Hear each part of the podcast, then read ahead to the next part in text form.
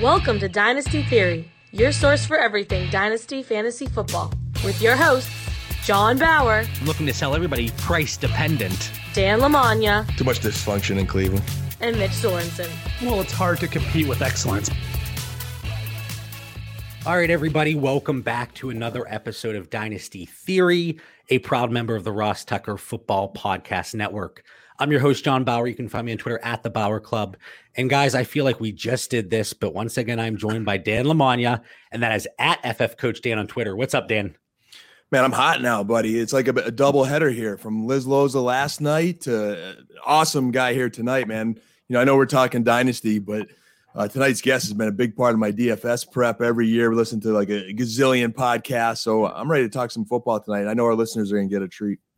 Well, if his DFS strategy is what you have been using, it has to be good because Dan, I know typically your strategies aren't too great and you've you've had success. So we'll we'll talk up our guest a little bit more as the show goes. But we're also joined by Mitch Sorensen. That's at Dino MC on Twitter. What's up, Mitch?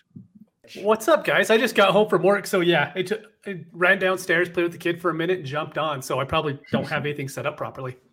I say the same thing every week, but it's always true. And I actually had somebody reach out to me earlier today and they brought up this point. Every week I say we have the best guests, bar none. And it is no different tonight.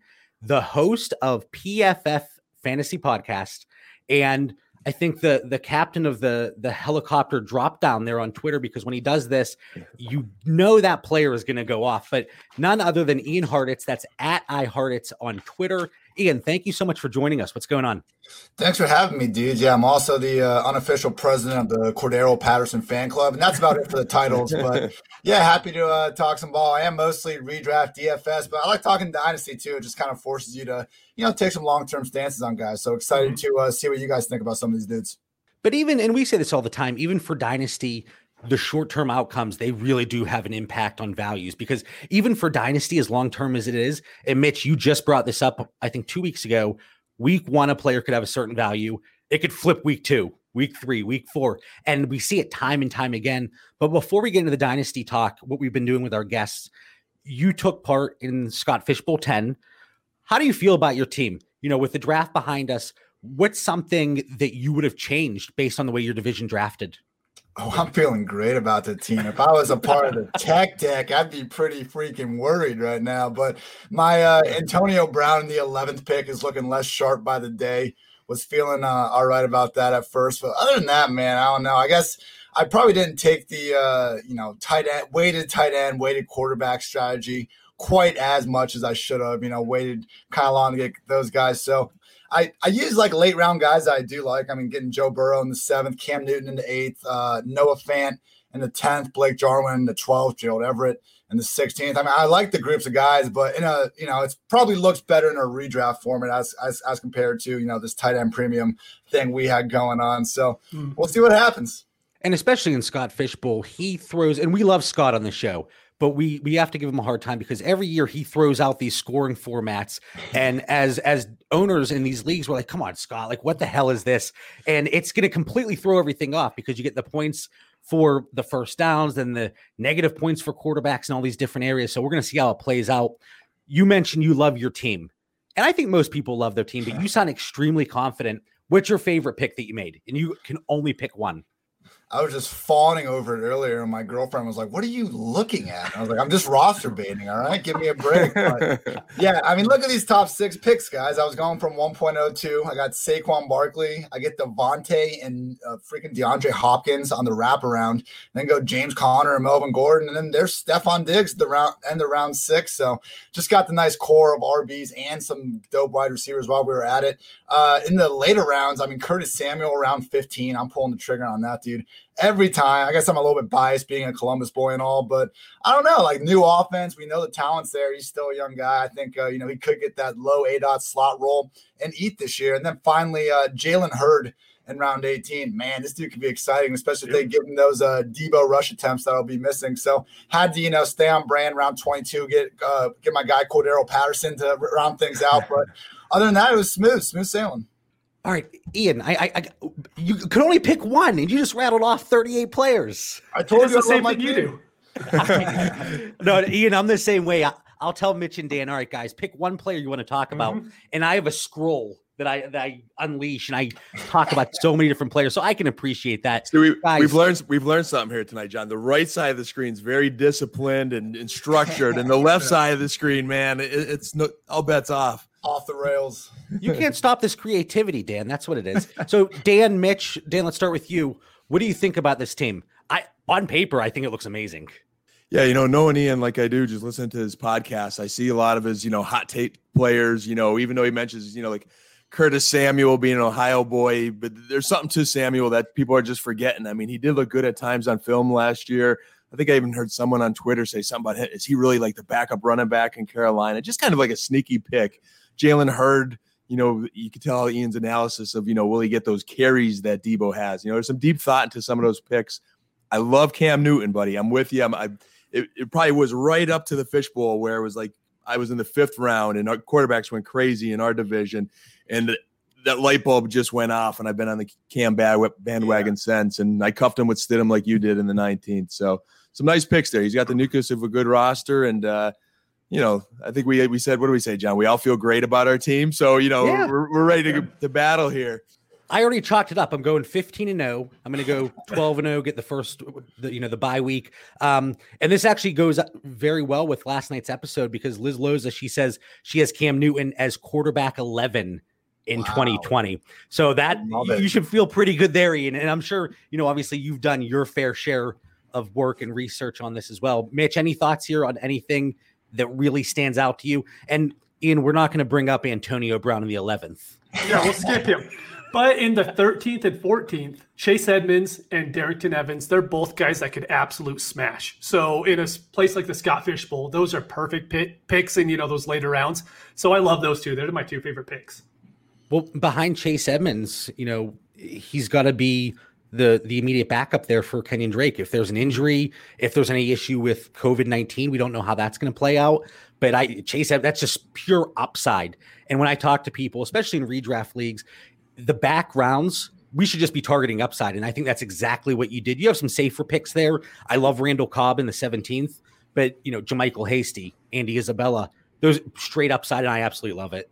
Let me let me ask you one question about his strategy here because here it, this is the going into it. You know, I took Dak early, and I went with a Dak Cam combination. You have a lot of confidence, it seems, in Joe Joe Burrow, and it looks like you went with the strategy to take those late sleeper tight ends and go receiver he- heavy, which is probably contrarian in this sco- scoring format because everyone thought they could slide a little bit on receivers. I think, but there was definitely some great value there early. What was your mindset behind that approach, and why are you so confident in Joe Burrow, Ian?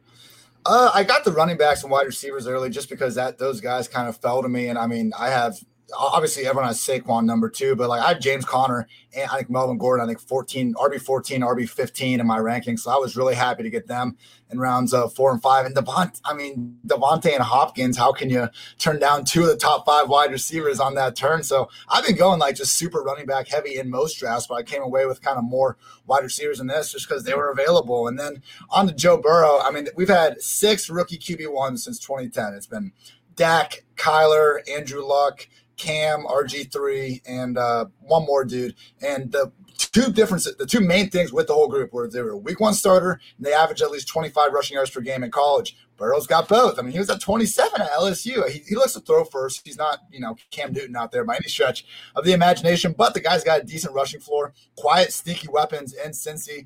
Don't love the schedule, you know, this funky offseason, you know, trusting a tr- trusting a rookie to really get that high end production early.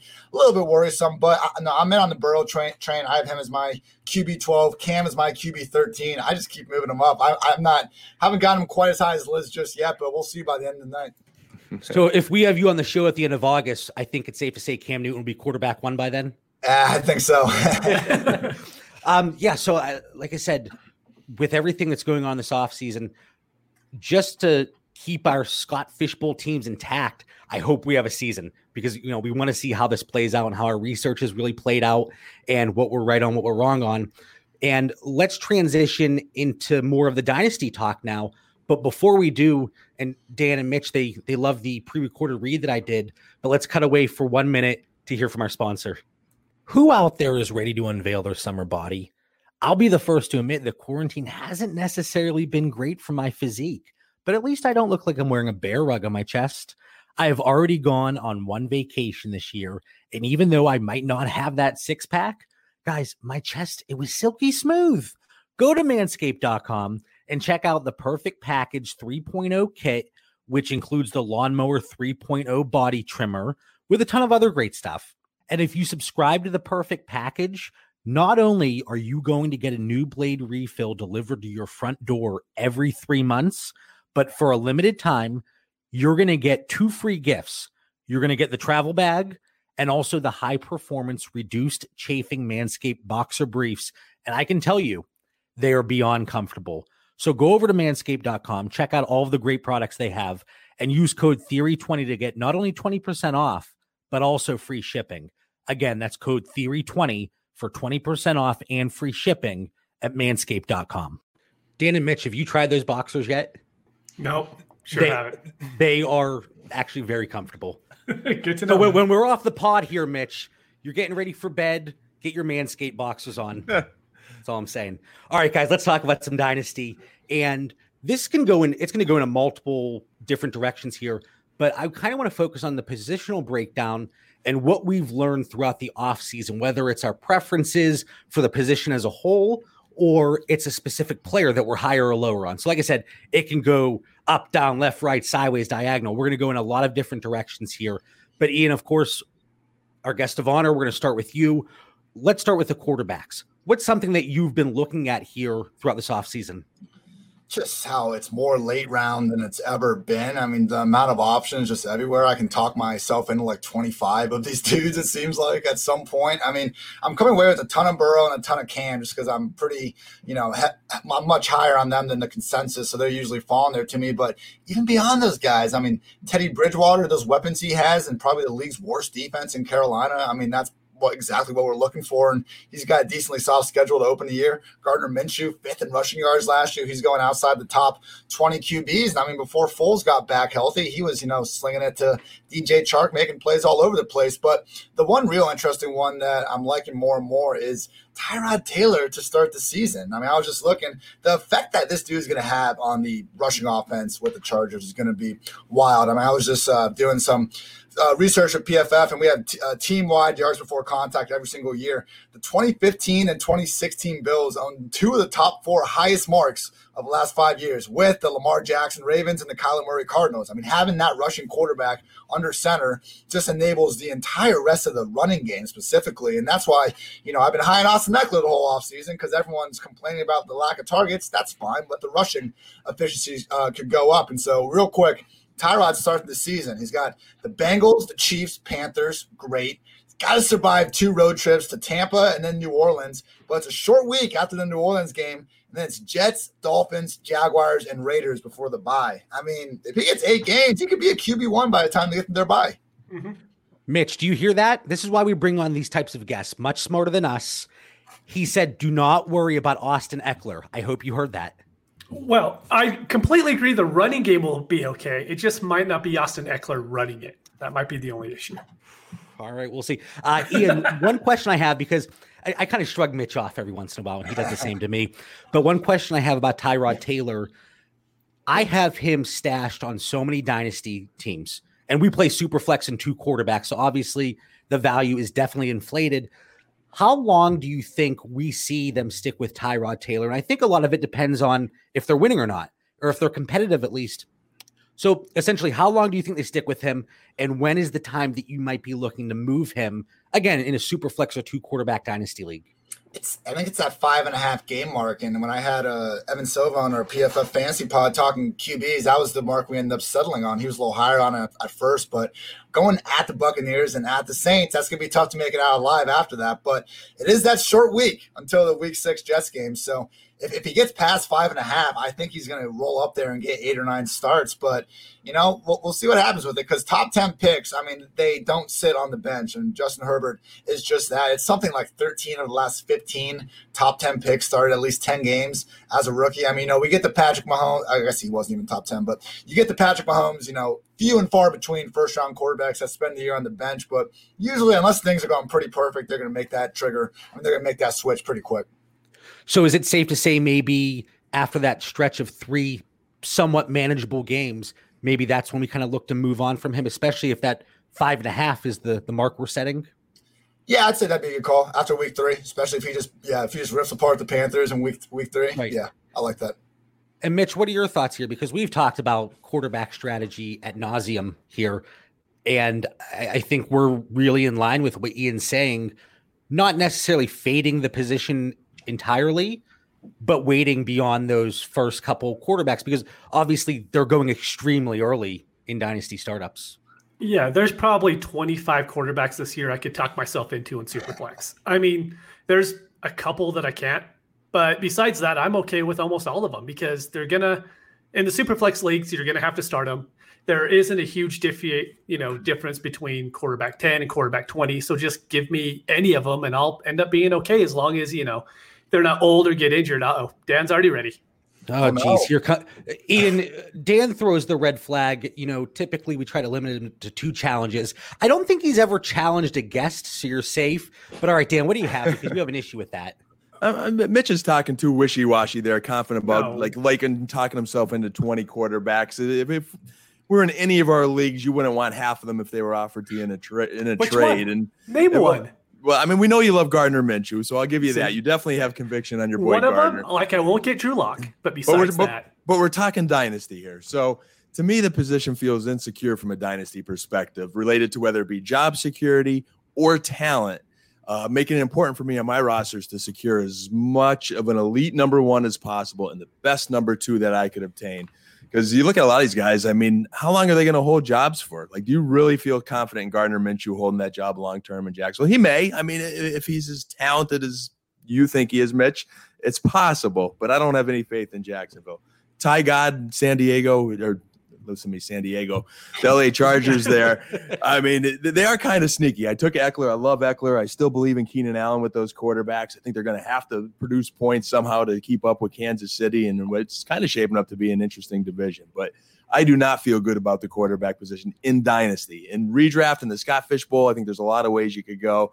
I've definitely talked myself up to Cam. So Cam's one of those number two guys I like to go with Dak Prescott there on my Dynasty rosters for me personally, and again, I've talked about this several times, I think it's that 10 to 18 range that I'm comfortable with targeting because that's where you're getting the Matthew Staffords in Dynasty. And oh, he's old.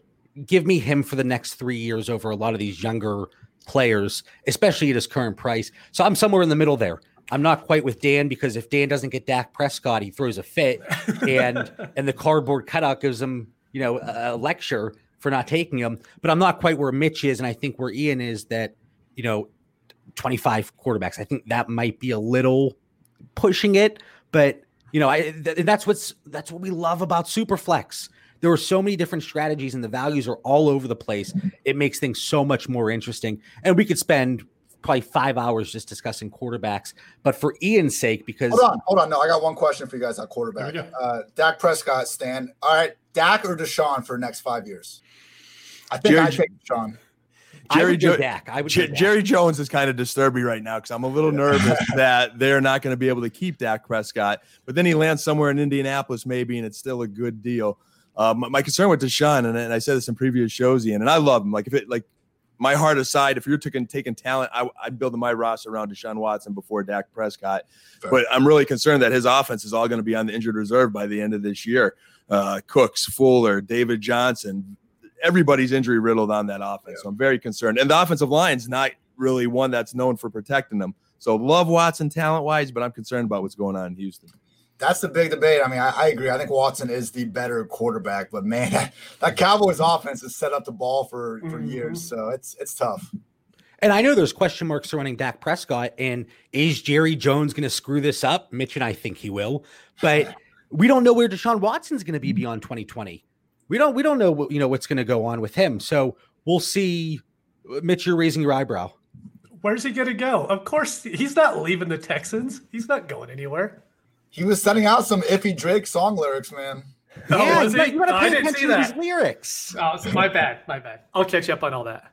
That reminds me of like back in the day on uh, AIM, AOL Instant Messenger. You put song lyrics and stuff in there, or you know, it, that that's what we need. We need AIM back here, I think. But all right, let, us go to running backs. And Ian, what are things that you're looking at? And I think this is going to be an interesting discussion because Dan is our resident pound running back early in draft. So let, let, us see what you have. And that might be the internet connection he was talking about. Yep. Unless Ian unless Ian just hasn't blinked or moved in about 15 seconds. He's really happy right now. Yeah, I mean he's on Dynasty Theory. Why wouldn't he be happy? but Dan, let's talk about your running back strategy. And, you know, I think for overall we have a pretty good idea of what that is. But yeah, but for dynasty purposes, what are we looking at at running back? Because I think the strategy overall, with how we're looking at this running back landscape, I think there's a little bit of variation between the three of our strategies. Yeah, I like this. We'll go reverse order until Ian fixes the internet, like he warned us about. To me, the running back position's thin, very thin. It's unstable um, keeping a close eye on this position as I believe running back selection is going to win leagues. You know, I mean, like Mitch said earlier in the show, those late running backs that you pick, someone's going to break for you. There's going to be an injury, something's going to happen, but it's a matter of finding that. So I'm not neglecting this position. I like to have at least one elite. Um, believe it or not, I mean, everyone wants CMC first. I would take Barkley over Zeke this year. I'm a little bit concerned about Zeke's just conditioning a little bit and just how serious he's taking things. Don't get me wrong, he's top four for me still. Uh, I go CMC, Barkley, Zeke, Derrick Henry, and I want to have two to three bell cows or lead backs plus depth on my squads. Ian, we're holding it down until you get it back, man. You, you left with a, fr- a, frozen smile, so it was good. Sorry about that. I got, I got, I got a optimum Wi-Fi on the other tab trying to figure this thing out. But yes, all things running backs. No, you're fine. I said either you're just extremely excited to be on Dynasty Theory because, like they said, you were frozen, or you just haven't moved or blinked in like 30 seconds. I wasn't sure which one it was, but Dan is really he's into that robust running back strategy that people are obviously talking about. But you're going in a different direction, and I would like to see if it's any different from redraft versus Dynasty. No, I'm kind of in on robust RB. I what what's been grinding my gears lately is this modified zero RB talk. It's not zero RB. We can't just say it's a modified version of something that it isn't. Like, I saw your tweet earlier today t- saying exactly that. Yeah, I was you know preparing for this show and I was just getting mad at myself even thinking about it. This is ridiculous. Like robust R, R robust RB that makes sense. You're getting a bunch of RBs. Zero R means zero RB means you're not drafting one until the fifth or sixth round. So don't draft one with your first overall pick and then try to tell me it's modified zero RB. I think it's a good strategy. I mean, I find myself doing plenty of modified zero RB, but we got to find a name for it, people. I mean, it's pissing me off. I, I, can tell it, it, it, even forced you. You were getting so jacked up, you had to leave the show for a minute. So I understand that. exactly. Mitch, Mitch, I, what are your thoughts here? So let's say this is just a normal 12 team league where you have two starting running backs. So 24 starting, at least 24 running backs are starting each week. I want four of those top 24 running backs on my team. Like I could find a wide receiver, I could find a quarterback, but I can't go out on the waiver wire and find good running backs. So I want four really good ones on my team before the season even starts. I'll say the one thing to that sorry, ahead, John. Man just the one thing that, Mitch. I think it's hard to get that fourth. I'm with you on three. I'll even go back to Ian's Scott Fish Bowl draft. You know, he was he was lucky enough to have a top pick, so he landed Barkley. You know, I mentioned before having one of those elite backs. But then your number two, number three backs, you have James Conner and Melvin Gordon, like he has on that roster. And if you want to mix those names up, you know, and Aaron Jones, Nick Chubbs, Ekeler's, you're in a good place. Aaron Jones, at least three. Now, now for pure dynasty purposes, Ian, what are your thoughts on obviously the running back landscape? It has completely changed over time, and they're not giving those running backs those lucrative second contracts for the most part. We see it from time to time. We saw Derrick Henry just get that four year extension. But what are your thoughts on the landscape changing, the plethora of talent coming in in 2020 and 2021? Does that play a role if you're in a startup today? Would you maybe look to fade running back at this point? Maybe, man. I mean, this year, especially, just every single one of these top six rookie running backs are going to be in some sort of committee. Cam Akers is the one that kind of intrigues me because if he can break out of that, and you know, McVay, it's been a Gurley bell cow situation for the last three years. I mean, even last year, after they kind of tried to get Malcolm Brown involved a little bit, just kind of went back to the Gurley show. Just wasn't nearly as effective as we saw in past years. So, I mean, Cam Akers, they kind of drafted him to be the guy in the second round. And, you know, it's obviously one of the softest depth charts in the league to kind of overcome But yeah, in general, I mean, if you look at just the rankings in general, I think all these running backs are probably priced, you know, five spots ahead of where they probably should be. I mean, even like Jonathan Taylor, like Marlon Mack has gone for over a thousand yards two straight years. He's not just going to hit the bench. Damien Williams just balls out in every playoff game they have. He's not just going to hit the bench. Now, at least in Kansas City, it's a two back backfield instead of, you know, a three or four back situations uh, with uh, Clyde Edwards. So, you know, I can talk yourself into all of them, but give me the incumbent starters here all day. Like I'm taking James Conner over either of those rookies oh, any, every day of the week. You know, give me that featured role potential. And I'm kind of going back to well on a David Montgomery too, just because it's 250 touches. And they don't have anyone else to handle the rock other than my boy Cordarrelle. Because you know, Tarik Cohen I'm sorry, like get that dude off the field at some point. And just he was so inefficient last year. And honestly, it might be more Nagy's fault because I feel like they've never kind of gotten Tarik just they don't just put him on at running back and let him play. It's always like some weird gadget play, and I feel like they don't do a good job describing it. So I'm not really trying to hit on Tarik, but Montgomery can catch the ball, and it'd be great to see him get more opportunities to do that. So I agree. It's it's around 24 backs, but even then, I mean, I'm I don't really want Fournette, Gurley. Oh man, I, it's kind of like those top 18 or 19 in my opinion. Yeah, there's a lot of questions. I mean, heck, you could put the question marks on probably once you get outside the top 10, honestly. Just yeah. whether it's a contract, injury history, the committee. But I love your comment here. You have a note here to wrap up the running back section. And it's kind of that committee approach to make sure you land a starter. Why don't you talk about that for a little bit?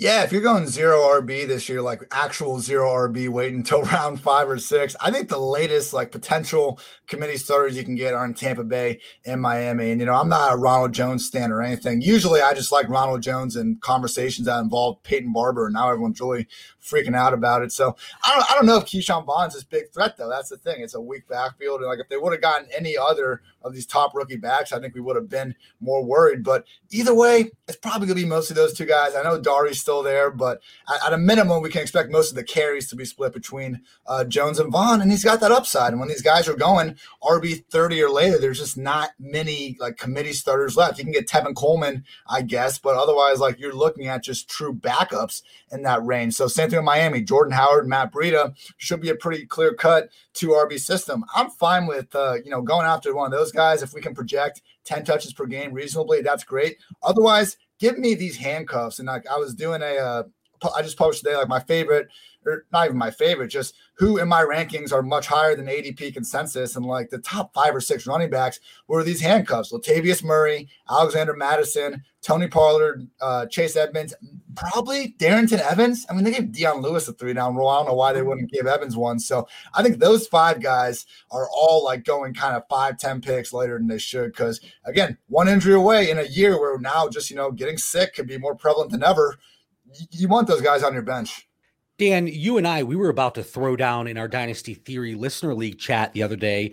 And you know what I'm going to talk about? The Miami backfield. And and Mitch, do you notice whenever whenever Dan and I get into it, he always goes, "Oh, sorry guys, going for a run." Dude, you should be in the best shape ever because you're going for a run constantly because you and I were always bickering in our chat. But Dan, share your thoughts on that Miami backfield because I would love to get Ian's take afterwards. Yeah, um, I'm on the Jordan Howard side where JB's, you know, with Breida there, and my rationale behind that is the conditioning that Jordan Howard, when he's in shape, he has produced, and I just think they signed him to be the guy. Breida had trouble holding on to the ball. He had trouble staying healthy, and I just I don't see him being more than a little change of pace, kind of break an occasional big one if he could stay healthy. But uh, I think Jordan Howard's there to be the guy, JB.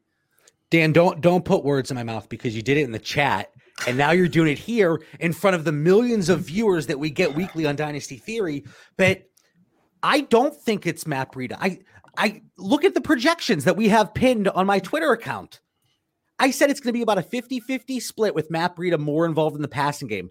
That's not a glowing endorsement for Matt Breida by any means. And I love Jordan Howard. I have him everywhere. So give him 300 touches, please. But Ian, talk some sense into Dan and if you're on his side, I might have to kick you out from the chat here. There's no 50 50 split. Start with that, Ian. 60 40. Oh, man. Oh, you put me on the spot here. I do think it's going to be closer to 50 50. Howard's just such a zero in the pass game. The guy kept Miles Sanders on the bench, so he's clearly talented. I mean, okay, I'll say this. I think the touch count is going to be 60 40 in Howard's favor. The snap count will be closer to 50 50, I think, because Breida can do some big, good things, you know, as a receiver. But it's really concerning that Kyle Shanahan, you know, the biggest running back whisperer of the last 10 years was so willing to give away Breida when the other backfield isn't exactly stock full. So I'm definitely Howard over Breida. I don't I don't really see either of them doing too much. I mean, this is an offense where Ryan Fitzpatrick led the team in rushing last season. I know they've tried to do some things with the offensive line, and maybe Tua, you know, just comes in early and really makes some things happen. But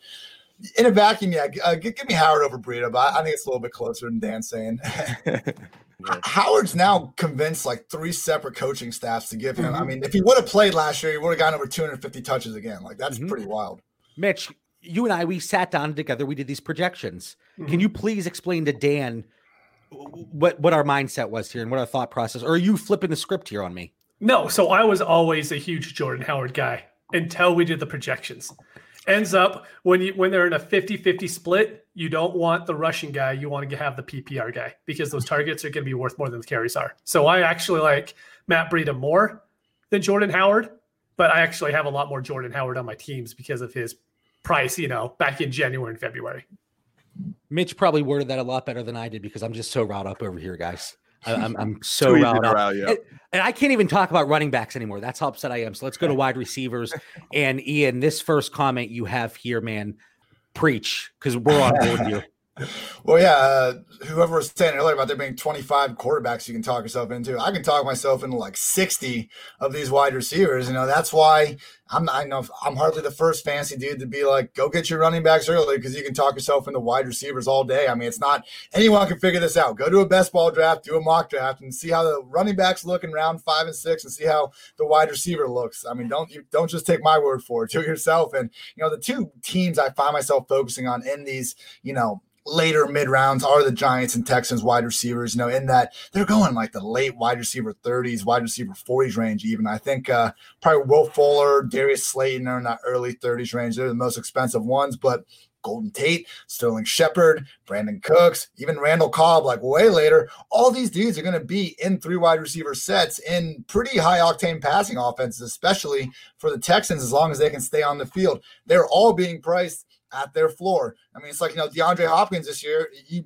he better perform at his ceiling because he's being drafted as a wide receiver one. Like mm-hmm. Cooks has joined two new teams and gotten a thousand yards in his first year with them. He could easily do that again with Deshaun Watson under center, just needs a little bit of health. And, you know, it's obviously it's a problem with him and Fuller, but that's why they're being drafted outside the top 30 wide receivers to begin with. If these dudes didn't have any injury concerns, they'd be going as wide receiver one. So talked about that running back upside. I want all the wide receiver upside, and I see a ton of it in Houston. Just like Dan mentioned earlier, if Fuller misses time, if Cooks misses time, Randall Cobb could be a really sneaky PPR option there in Houston. Him, so, man. I, I, yeah, and I, I have him stashed everywhere. Um, you know, we've talked about this so many times, so I don't know if the three of us will really get into it, but the scoring's just so flat, right? Especially mm-hmm. after the the top guys so many guys could emerge. And I think a lot of it's going to be based on touchdown variance. You know, I think a lot of people are going to be separated by very few points. So it's going to be interesting. Um, you have a few guys here. They're undisputed number one target hogs. Who do you like here in 2020 that, well, one I think is everyone likes, but there's two that are interesting here.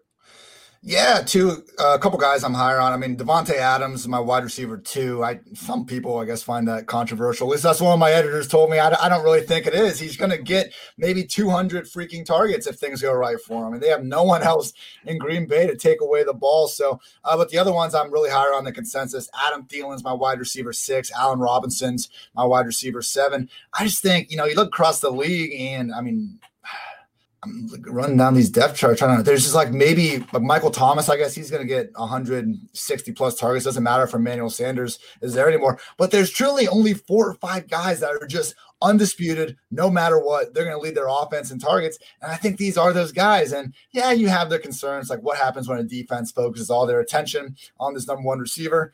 I don't know, guys. We still live in a world where you move a guy in the slot and they're getting covered with mm-hmm. linebackers for half the game. So I'm chasing those targets. And and Thielen's case in particular, like Gary Kubiak's running back one, yeah, that's great. But his wide receiver one's been killer over the years too. I mean, from Rod Smith to Andre Johnson, good Demaryius Thomas years. He even got old man Steve Smith a great season with the Ravens once upon a time. So just he he can elevate him. He, Thielen's been balling last few years with Kirk Cousins. Even last year before he got hurt, he was scoring touchdowns almost every single game. So I know Diggs only had 94 targets, but the amount of deep balls that were involved with those, they were pretty fancy friendly. 94. I think they're just going to revamp it with Thielen. The dude's going to push for 150 targets potentially. So it's you know just when you look at these wide receivers, remember, I mean, like DJ Moore, amazing talent. I'm not hating on him, but he's might very well be a number two receiver in his own offense if McCaffrey, you know, manages to out target him. And, uh, you know, Tyreek Hill, amazing. If he gets the 180 targets, I'll put him above Davante and Michael Thomas, but Kelce's probably going to lead the team in targets. So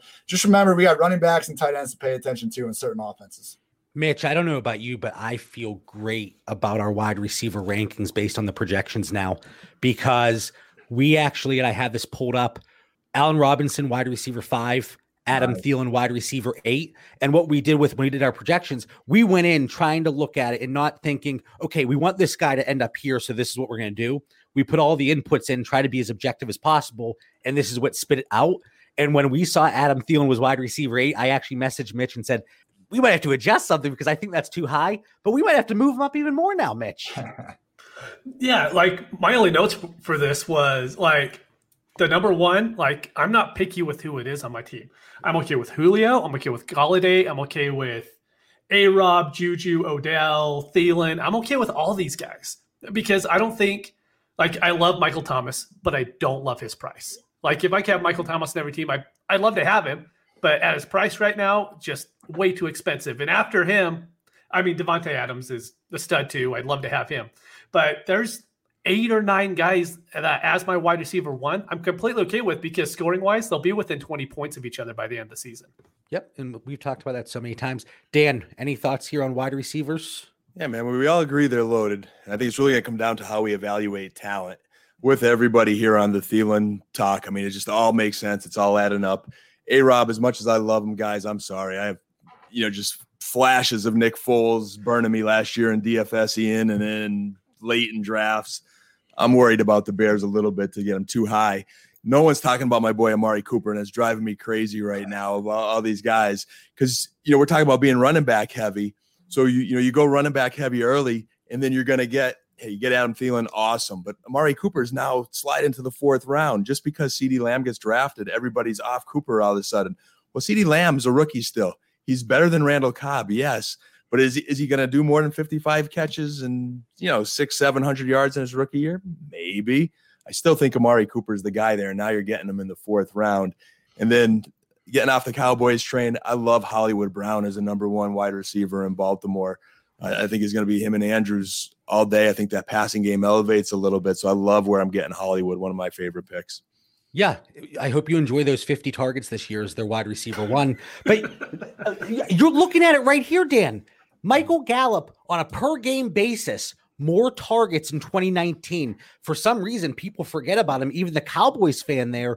But the point that Ian was making is that those are the receivers that unquestioned number one target share on their offense. How much are you willing to wager? How confident are you, are, are you Dan, that Amari Cooper, without a doubt, leads that team in targets? More confident than Adams, Thielen, or A Rob? I think he outproduces A Rob. I'll put him against A Rob. Thielen, I, I mean, he is clearly the number one receiver, but I'm also betting on Dallas's offense just being very explosive, similar to I'm buying in on Kansas City and Baltimore. I love those offenses for 30 some points a game with an occasion, a couple of games that are just 40 plus. See, we talk about DeAndre Hopkins all the time as being a quarterback that's or a wide receiver that's quarterback proof.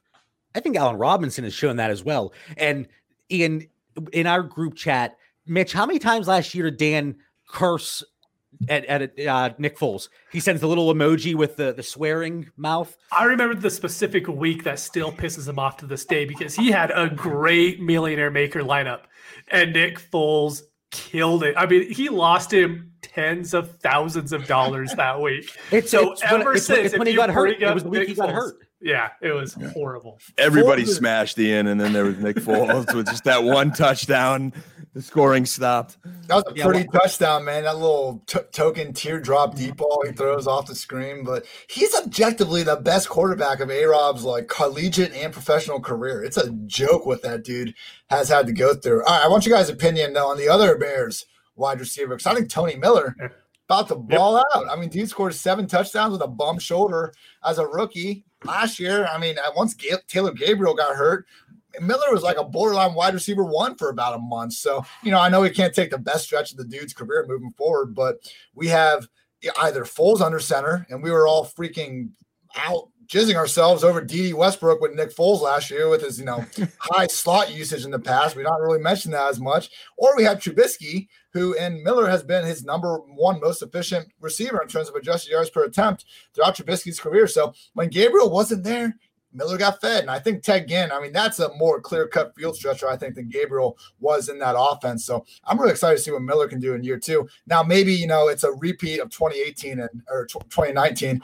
and Tarik Cohen's their starting slot receiver in week one for some God knows why reason. But there's no more Mike Davis, I guess, to give Nagy too bad of ideas. So So with Anthony Miller, he's going right now in Dynasty as wide receiver 63 per Dynasty League football. oh, And like he's going to be on the field for as many snaps as he's healthy for, he'll be on the field. It could be 95% of the snaps. So there's an easy chance that he sees 80, 85 targets this year. And at that price, I absolutely love him. uh, looking at our projections, and before I spit out the number, Mitch, that was a low ball from what we have. But Ian, give Oh, me an over under on Anthony Miller targets. I don't know if you've you know statted anything out, but off the top of your head, what are you feeling? Uh, freaking if Tarik Cohen wasn't there, this is what I'm talking about. I don't know. I don't think he's the number two pass game option on his own team. He's probably number three. Uh, I'd say over under. I go like 95 and a half. Wait, I, I like how it's, you get so pers- 95 and a half. Um, yeah, we have him at 108 actually. Oh, So I I- like that. I like we that. actually we're, we're a little more, I think, ambitious here than than you are. But Where do you, where do you have Tarik at? Oh man, we had him at oh gosh, this font is small. Hold on, you guys are getting a close up of my face real quick. I'm, I'm making Um, you change positions too. That's my bad. Uh, we had him at 96 targets. okay. Yeah, I, I, I could see that, you know, 95 and a half. So one of them is going to get a little bit above the triple digit mark, and the other one's not. If we could get that separation even more so in Tony Miller's favor, ooh, now we'd be cooking. yep. Yeah, just like Mitch said, he's basically free 99 in Dynasty Stars right now. He's probably more difficult to acquire in existing leagues because Yeah. if people like us have him, we're not going to move him for cheap. Now, Ian, I, I try not to get too uh, flustered and frustrated with guests, but I might have to with this next point you have. There's one more wide receiver you want to bring up. AJ Brown, the future of the position, the future of the league, perhaps. No, I know. I mean, I am I am chasing talent over volume, man. I am breaking the cardinal sin of fantasy football, but I just feel like it's warranted. When you average 12 and a half yards per target, when you are literally the most efficient rookie receiver we have ever seen. I mean, this dude, I, I thought he was just like a YAC monster at first, like a running back playing receiver, but you actually see polished routes and he's catching jump balls over multiple Texans and stuff. The volume's troublesome, but I mean, if they just aren't the same monster they were last year, I think we're going to see them easily clear that 100 target mark. And God forbid the guy gets 120 plus. What could he do with that? So it's one of those things where I just want him on my team so bad. I have him uh, bumped up to wide receiver nine at this point. So, you know, if, uh, you know, putting Odell, Juju ahead of him, I guess, but man, I, I just think we're about to see a three, four year run stretch of AJB killing it. I want him on every squad I can get him. Like you said, he was so efficient and that yards after catch was absurd. And one of the things that you look at for these rookies, and I, I dove into it, was yards per route run and PFF. It is the best resource for information like that. And you, you go into it, and when rookies hit a certain threshold for yards per route run, it's a pretty good indicator of future success. And AJ Brown, he was a monster last. It was like two point eight or something like that. I Two, might six, seven. Only Stefon Diggs and Michael Thomas were more efficient. okay. Two, two And then- pretty good guys. Yeah, absolutely. So he's in great company. And Mitch, do you still have up the DLF ADP?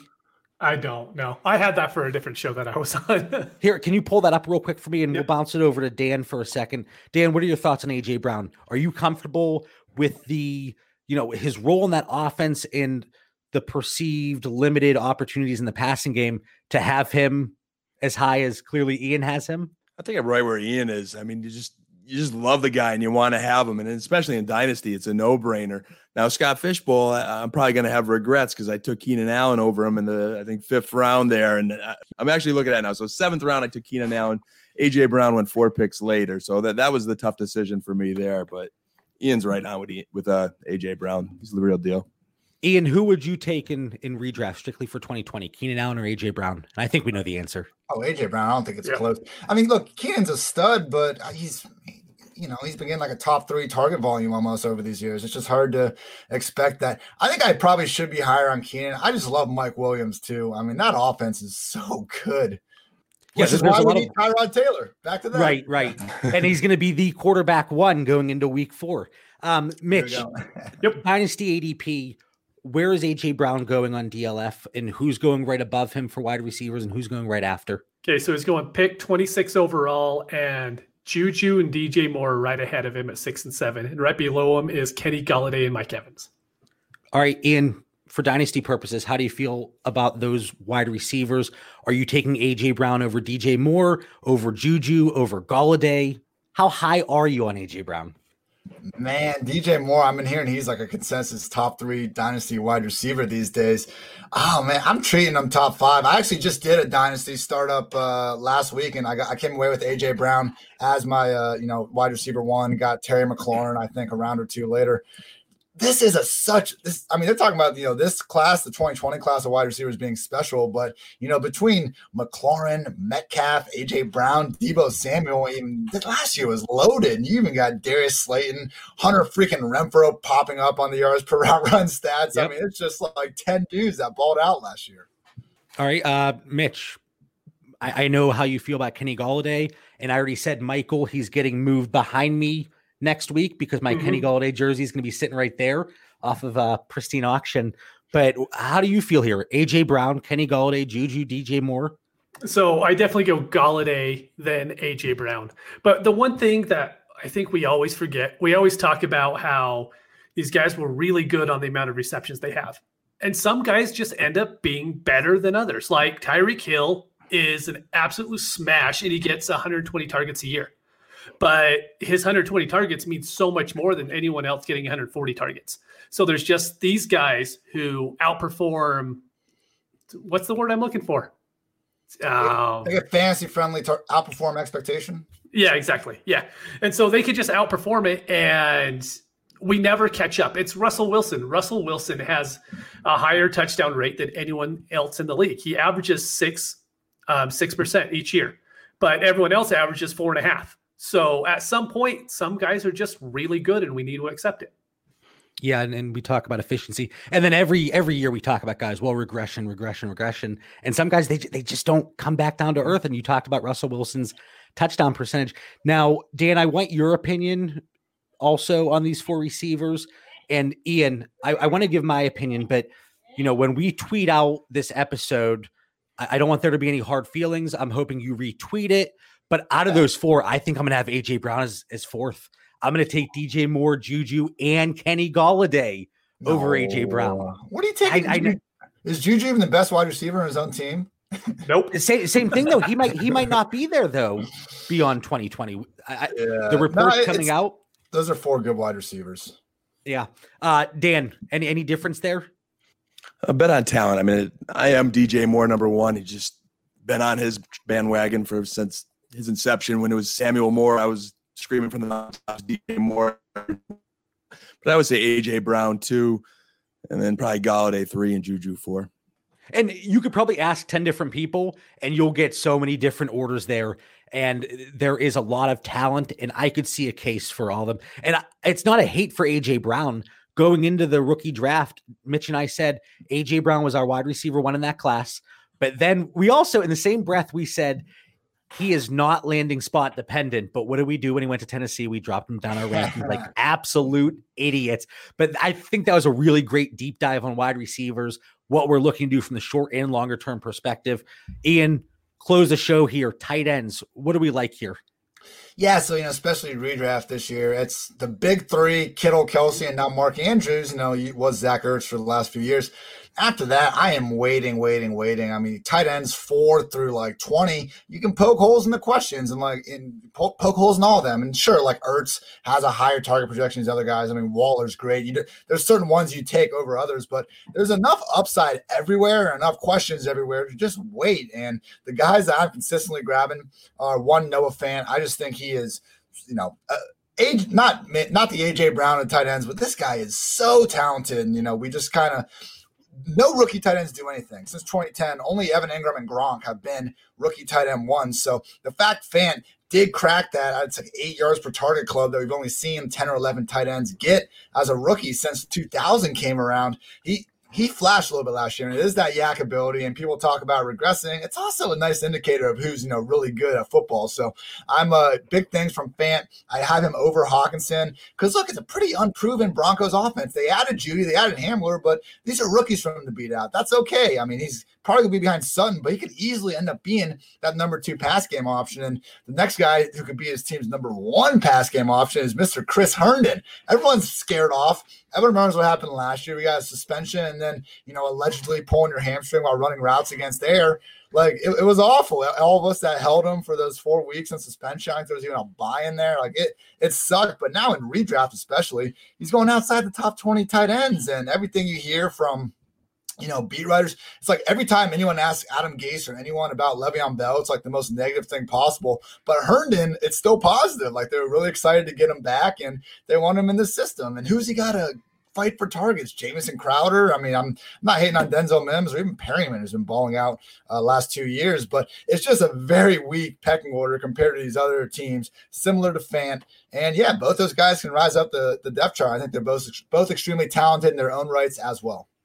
Do you think there's enough opportunity in New York for Chris Herndon? I mean, we talk about the Gase pace and the way that he's typically utilized tight ends in, in recent memory. And, and, this is actually one of the players I wanted to bring up when I told you there were some players because I saw two tweets specifically your AJ Brown tweet and your Chris Herndon tweet because somebody had like wait on tight end, wait on tight end, and you said Chris Herndon. So I was like, I, I got to talk to him about that. I just, I don't know if there's enough opportunity there.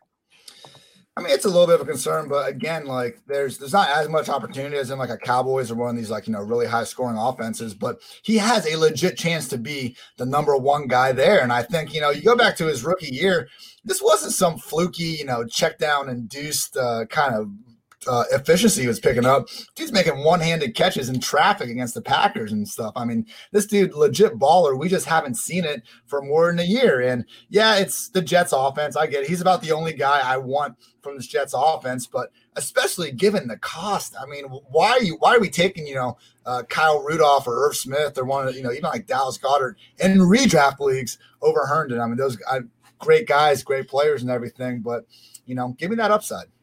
Yeah, he's he's dirt cheap, and just like I say in the intro, it's price dependent, and it really is, and it's the perfect price for Chris Herndon.